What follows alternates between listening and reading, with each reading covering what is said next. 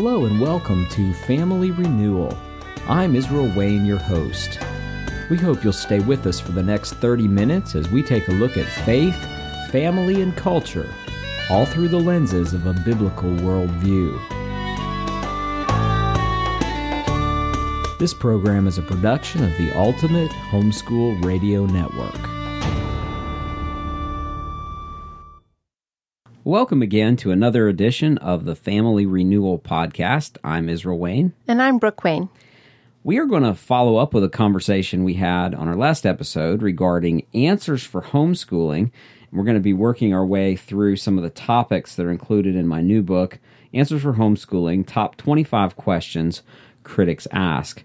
In the last discussion, which you can go back and listen to if you missed that, we talked about the question Are you qualified to teach your child? And uh, we want to move on to something else today. Again, we're dealing with the major questions that people have about homeschooling their own children, but also uh, questions that critics ask. And um, this one uh, is is less of a question that critics ask and more of a question that parents ask themselves. I think, and that is, um, you know, is the is there one approach that works for all homeschoolers? And uh, I think the question the critics would ask is, you know, are you doing homeschooling right? Are you homeschooling the way it's done in the public school, which has a lot of presuppositions intrinsically built into it? Um, but I think some people who are homeschooling wonder that too. Like, is there one approach? Is there one way um, that everybody should teach their children? And so uh, that's something we want to dig into today. I know you just did a workshop on this for a homeschool conference where you were speaking about a month ago yes. and talked on this uh, topic. Um, what were some of the, the highlights of what you tried to communicate about different approaches and different styles to teaching? Well, I really had a good time doing that. It was fun to talk about different approaches and methods to homeschooling. And one of the things that I wanted to emphasize is in many ways for homeschooling homeschoolers who start out, they might start out perhaps with a more traditional textbook approach. That's often the way it goes. Maybe even a boxed curriculum where it's like labeled fourth grade, say, and it has everything you need for fourth grade. And it's a bit of um, a, a easy way to step into the homeschooling world. And then there's different approaches that might include unit studies where you work from the ground up and you tap into resources and uh, events going on in your area, people you know, uh, situations that come up and opportunities, and employ those into your school. And so there's a lot of different approaches, but a lot of times I find we families go through phases where where we're one kind of homeschooler for a while. Let's say a little bit more Charlotte Mason approach. And sometimes families change towards the high school years where they're feeling a bit of a need to really buckle down and have maybe more of that textbook approach for those last high school years.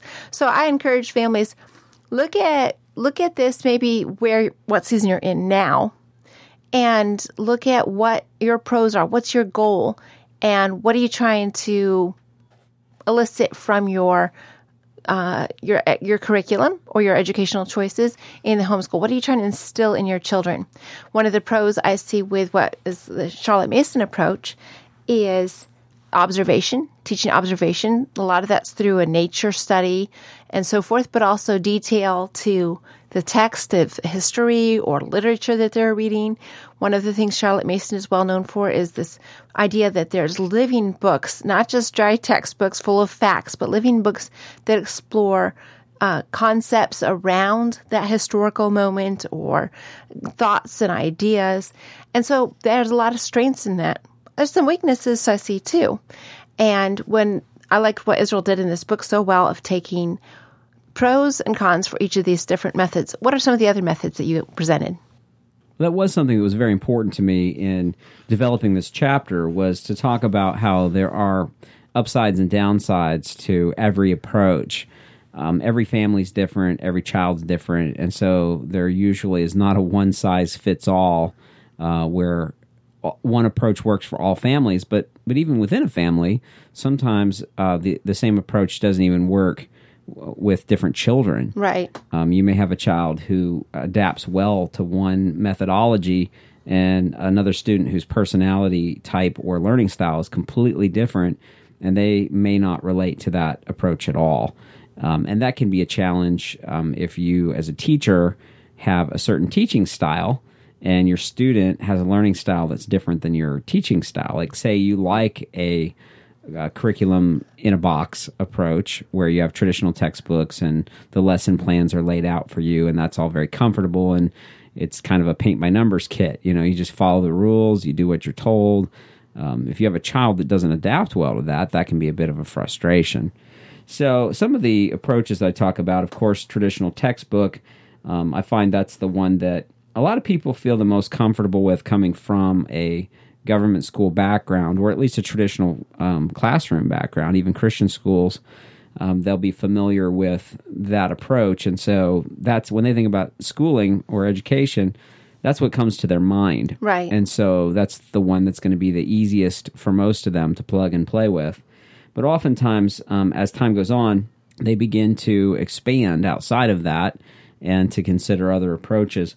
One approach that's very popular now that was not really a thing when you and I were being homeschooled back in the 1980s is online schooling. Right. Although you could equate it a bit with the video schooling that you grew up with. It, it, was somewhat similar, although online schooling can be very interactive, where yes, you know you have timed tests and things like that.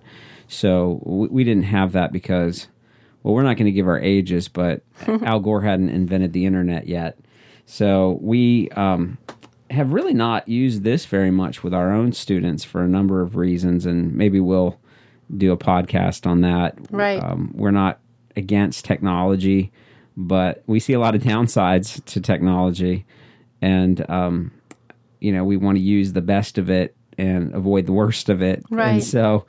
Uh, this is so. one, let me jump in with a couple of pros I see with online schooling, Yeah. even though we have not chosen it for ourselves. Like we mentioned in our last uh, podcast, our oldest son is interested in doing physics. That's an area that's a little bit beyond my knowledge and experience, and so I could see something like that being a really good option for um, for him. We are not going to do that right away, but I'm keeping that in the back of my mind.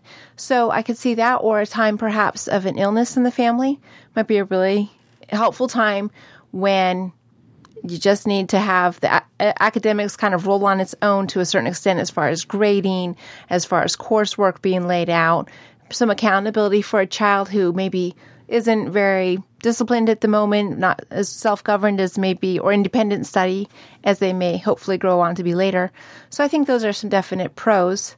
Cons would be the price, often can be quite um, expensive per child per year. And then obviously, as homeschool parents, it's not just about inputting information into our child.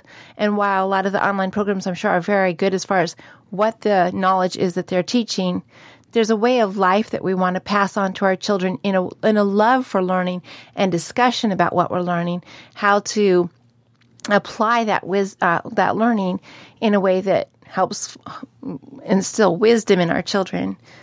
Yeah, and definitely for um, the Christian parent, uh, we're looking at this from the viewpoint of discipleship. And so Jesus said that when a student is fully trained, he'll become like his teacher.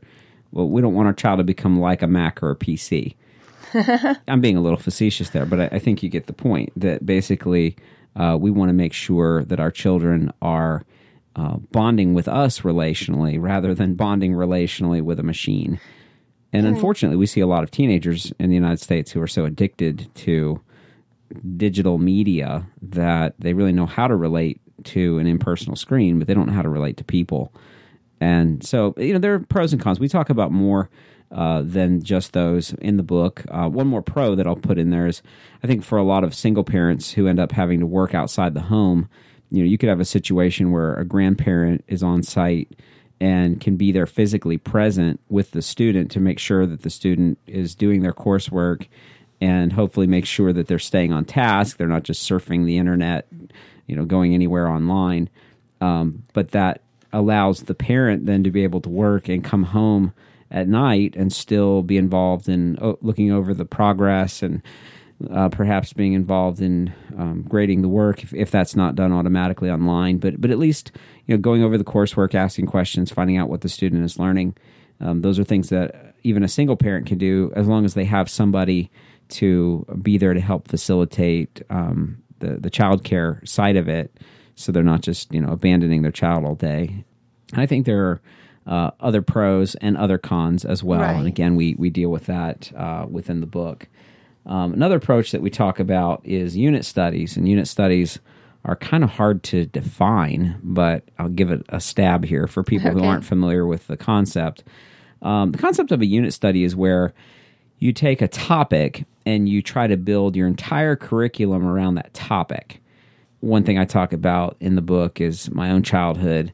Uh, I had a stage when I was about nine years old where I just didn't have any interests and I didn't want to study and I didn't want to learn. And the only interest that I had was baseball. And so my mother very wisely uh, surrounded my whole uh, education around baseball. And um, actually, looking here, I did not include that in the book. Uh, I think I talked about it maybe in education. Does God have an opinion? yeah, I think talked about, or maybe somewhere else in this book. But at any rate, so so this was um, really before the unit study method was even a popular thing. I I know the first uh, homeschooling magazine that came out talking about unit studies came out in '92, and that was the first time I'd ever heard of it. And I was graduated by then, so my mom was kind of doing. Um, for for one year with me. She did a unit study approach, not, not any other time in my life. I did mostly traditional textbook. Uh, but anyway, she took uh, baseball and she made everything that I studied that year center around that topic. So I had to um, study the history of baseball, which included topics like integration uh, of the um, African American community into baseball, because you'd had segregated leagues before that, where you had the Negro leagues and the white leagues, and so that led into a whole study about the issue of segregation, particularly in the South. Um, you had a lot of uh, economic issues, you know, particularly studying um, the the New York Yankees and Babe Ruth and all of that, and the Great Depression, and how baseball was kind of a retreat for people away from the stresses of their situation and the economy and their businesses, and baseball became a bit of a, an escape. And so, just studying about the Great Depression, studying uh, physics. Uh, I had to write a report on what makes a curveball curve. I learned how to do percentages and averages uh, by learning how to calculate uh, batting averages and ERAs on baseball cards. Um, I actually had to write a report. Get, get this, I'm nine years old. I had to write a report as though I was pitching uh, the development of a new baseball stadium to a city, and I had to uh, give them a development plan that would show how much potential revenue we could make throughout the year if ticket sales were X amount and we could sell X amount of tickets, uh, how much revenue we would have, how much it would cost to build the stadium, how long it would take to pay back uh, the initial investment, and you know it's just a, a kind of an economics and almost law and government um, aspect of it. Um, man, everything. So I had writing assignments. I did math. I did science, uh, history. Everything was all surrounded with baseball. And man, that's some incredible flexibility that you can have. Now, it's very time consuming. Yeah. Um, when I was nine years old, my mom had the luxury of being able to do that more effectively than she would years later uh, when she had six children and a business to run. And you know what I mean? It, it it's not necessarily the kind of thing that everybody can do at every season of life. So it's not going to work well for every person. And I talk about some of the upsides of unit study, the flexibility of being able to create and customize your own curriculum. But one of the downsides, obviously, is it's a phenomenal amount of work. Um, right. For the parents. for the parents. Now you can buy pre-made um, programs that are developed by other people. So let's say that my mom, which she didn't, but let's say my mom had saved her work and created a customized baseball unit study. Then theoretically, people could go out and buy that baseball unit study and use it with their children. And there are a lot of programs like that where people have created a unit study and then turned around and sold it as a commercial product for other people. And I think a lot of families actually do this. Most of us do this anyways. We go um, maybe hear a concert about Bach and we start studying something from that era or even go to an Italian restaurant you start learning a couple Italian words. So I think there's a, a just a, it's a way of life that some people really tap into in a major way and it's really kind of a neat thing to do especially sometimes fun around the holidays or over summer break.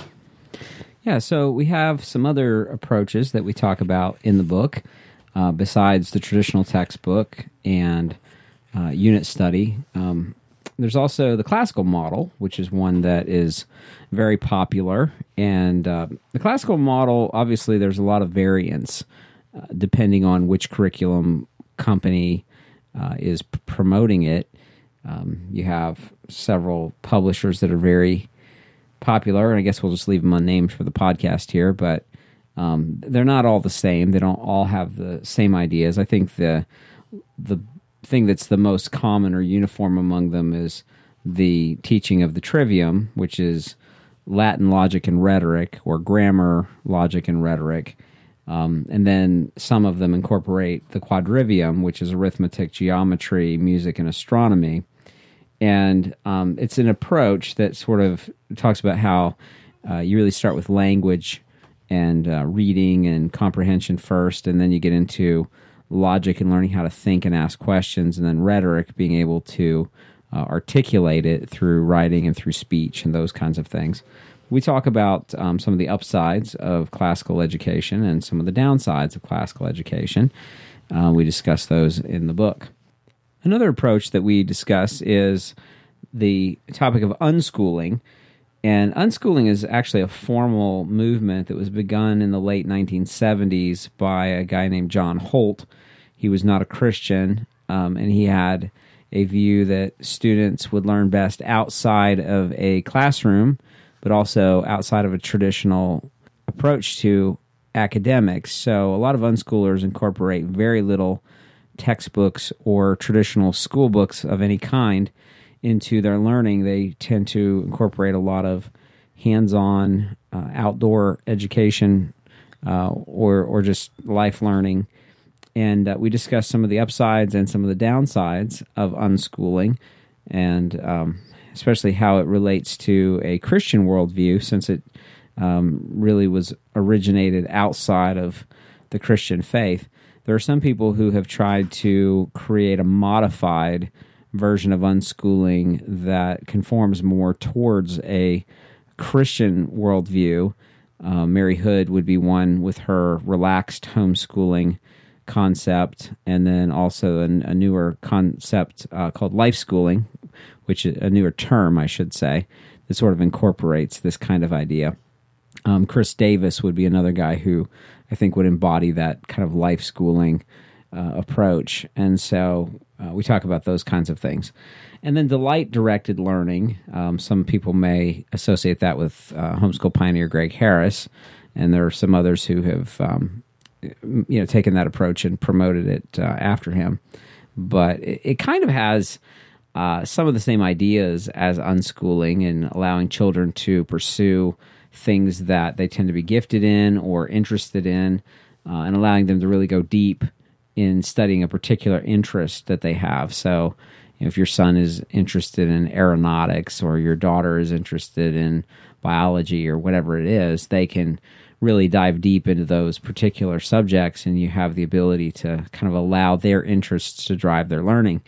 And um, so we discussed that as well, some of the pros and cons of that. And then uh, Principle Approach is a program that was developed by two educators in the 20th century, Verna Hall and Rosalie Slater. And Principle Approach is really covering um, seven foundational principles of learning. I'll just read them to you. Um, they include God's principle of individuality, the principle of Christian self government, the principle of Christian character, conscience as the most sacred property, the Christian form of our government, planting the seed of local self government and American political union. And uh, again, we talk about the upsides and the downsides. we won't have time to get into all those uh, on the podcast. But again, uh, we strongly encourage you to pick up a copy of this book or to hand the book on to friends who are looking for more information uh, about what options are available to them because we're really walking you through the major uh, approaches or um, homeschooling styles, if you will, um, that have been dominant within the last um, 30 years or so. Then there's also the Charlotte Mason approach, and Charlotte Mason was a British educator who lived from 1842 to 1923. Um, she has a series of six books that outline her educational philosophy, and um, those books were really brought back from obscurity uh, or, or, relative obscurity into our generation by Susan Schaeffer Macaulay, who was um, the daughter of the late Dr. Francis Schaeffer and then Dean and Karen Andreola uh, had her books republished in the 1980s and reintroduced them to this generation. And again, I talk about some of the upside and the downside of Charlotte Mason. I have some differences uh, with some of her theological views, which I talk about in the book. Uh, but she also had some good ideas regarding methodology. And I think that we can utilize and implement some of the good things that she taught without necessarily embracing every idea that she had. Um, and then finally, uh, the eclectic approach, which is sort of the mm-hmm. box where you throw everything else, and uh, it's the it's the catch for all of the uh, other uh, approaches that you may have. And and there are lots of other things that people do field tripping and scrapbooking and lap booking and making up their own curriculum and and just having kind of a hybrid of different approaches. And and we've done that at times. We've had um, and we have a very strong emphasis on reading real books especially uh, historical biographies mm-hmm. and uh, older uh, first source history books and we um, tend to draw a little bit, I think, from classical education in terms of the the model of grammar and then logic mm-hmm. and rhetoric. I think that kind model of is one that, of yeah. expecting to put a lot of information in the young years, just feeding our children information and then helping them reason through that at an older age, and then expecting, okay, now give out from what you've learned and write and read and speak. Yeah, and and a little bit of unit studies and i mean we've kind of merged a lot of these ideas at times uh, mm-hmm. uh, over the years. And so i think a lot of homeschoolers end up more eclectic sometimes the longer they go. Um, we may have mentioned this before on the podcast i can't remember but for you and i we were both raised with fairly traditional textbook approaches. I think your mom probably had the luxury of being able to supplement a lot more with co-op classes and field trips mm-hmm. and uh, other types of experiences. Right. I think there was a lot of the Charlotte Mason unit study kind of approach, especially in my um, elementary, junior high years. Yeah. And, and you were very interest, uh, very influenced rather by um, Raymond Dorothy Moore. Yes. And then we've talked about that. And um, they would be kind of along the delight directed learning yes. approach. Mm-hmm. And um, they have a a model that they have coined called the the Moore formula. I think is what it's called, and uh, you know, really, it's kind of similar ideas to delight directed learning. It mm-hmm. they would kind of fall into that category. So some people may wonder why I didn't address the Moore formula. Um, you know, definitely, you know, falls into that delight directed learning education. But my point is that as we've gotten older as parents, as our children have gotten older. We have nine now, oldest being 17, uh, the youngest is two. Um, we really have moved back to more structure. Yeah. Just because um, time is such that we really like having a curriculum that has the lesson plans laid out for you. And so that's something that we're finding is kind of ironic because I think we sort of decided we weren't going to do that when we first started homeschooling and we were going to just be more eclectic. And now we're becoming more um, traditional. Right. And i think it's helped just as far as helping um, youngsters learn independent study and being able to uh, help each one be at their grade level. And I still love the concepts that I have from learn from these different methods, and I I try to approach them and. just bringing them into ways I can, such as, for instance, we do group studies with several different subjects. I have about four or five students in one of my science classes that I teach in our home, just to our family. I'm not not a formal class, just our own family. And so there's a lot of give and take and what would be called narration according to the Charlotte Mason method. And then with the um, aspects I have gained from the principle approach, I like teaching our history with that self government uh, mindset of this is this is the spheres of influence each of these governments has, and just being able to harken back to that and quote some of the great thinkers throughout history. So I think there's just approaches that we come across and we've we've tried out, and some of them haven't worked for us. Some children um, don't relate well to certain types. I have some that you couldn't get to narrate very well at certain seasons of their lives. Narrate in the Charlotte Mason sense being to, to speak back what they've gained, to tell back the story. And yet later on, maybe they do better at that. So I have kind of gained this idea through our experiences that with the subjects that a child finds the most difficult, it's always best to cater to the child's personality, the child's uh, what they're what they're geared towards. Are they visual? Are they auditory, etc. And then in all the other spheres of learning, this other subjects, I try to kind of start edging them towards areas they may not be that good at. For instance, if I have a very visual child who cannot seem to hear any instruction and keep it in his mind, I'll start playing more history audiobooks and try to help them gain some experience in different areas. You know, being able to branch out a little bit beyond their traditional way of learning. I think another thing that we've really found is the trust factor is difficult, um, especially with literature. And we did two whole podcasts on literature, but there are resources sometimes that you hope you can trust because there are recommended reading lists from Christian publishers, for example, um, or there are materials that are published by Christian publishing houses. And you buy them, and sometimes you go through them and you realize, oh, this doesn't actually have a biblical worldview. Right. It's saying things that are not theologically sound, or it's teaching things that are false. And um, we've really gravitated over the last five years or so very strongly towards master books, not exclusively. Uh, we appreciate Cornerstone Curriculum and use some of their materials as well as other publishers here and there. Um, but we've just found that we really trust the materials that come from master books that they are going to be presenting a biblical worldview. And uh, so we know when we buy something, it's going to be good. Right. And so that helps us in terms of our investment that we're not having to buy something and then be disappointed and be out hundreds of dollars because we've invested in something that just has disappointed us. And uh, the other thing about them is that they're the only Christian publisher that I know of that has uh, a faith grower guarantee, a money back guarantee that if this curriculum does not help your child's faith to grow, they'll give you your money back. Mm. I don't know any other Christian publisher that does that. And so we encourage you to check out their website, it's masterbooks.com. And um, you can get PDF previews of all of their curriculum so you can look at it.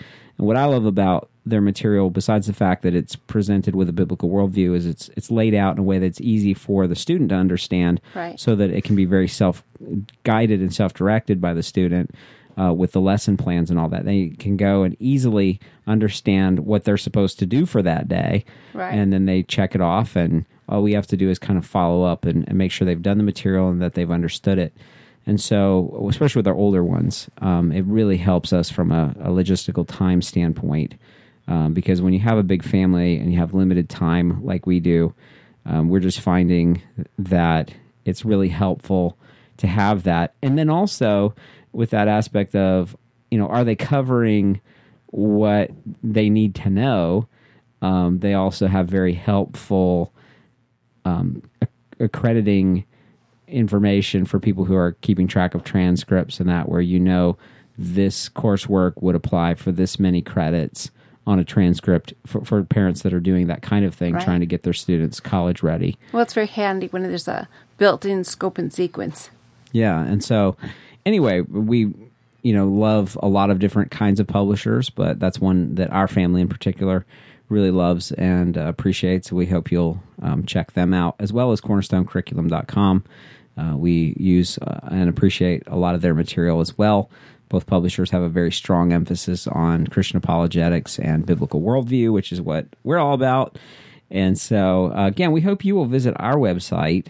Um, our sign up sheet for our email list is at familyrenewal.org forward slash subscribe. We hope you'll go on there and sign up for our email newsletter so we can keep in touch with you and let you know when we're going to be speaking in your area. Uh, and also that you will connect with us on Facebook at facebook.com forward slash family renewal and also forward slash Israel Wayne author.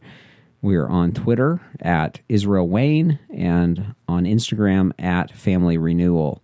Uh, we are grateful for your prayers and your support. We're going to keep going through these answers. So the next uh, edition of the podcast will probably come to you with a, a different question related to homeschooling.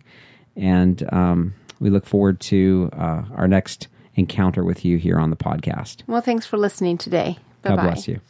Thank you for listening to this audio presentation. For more information on Family Renewal, the writing and speaking ministry of Brook and Israel Wayne, please visit familyrenewal.org.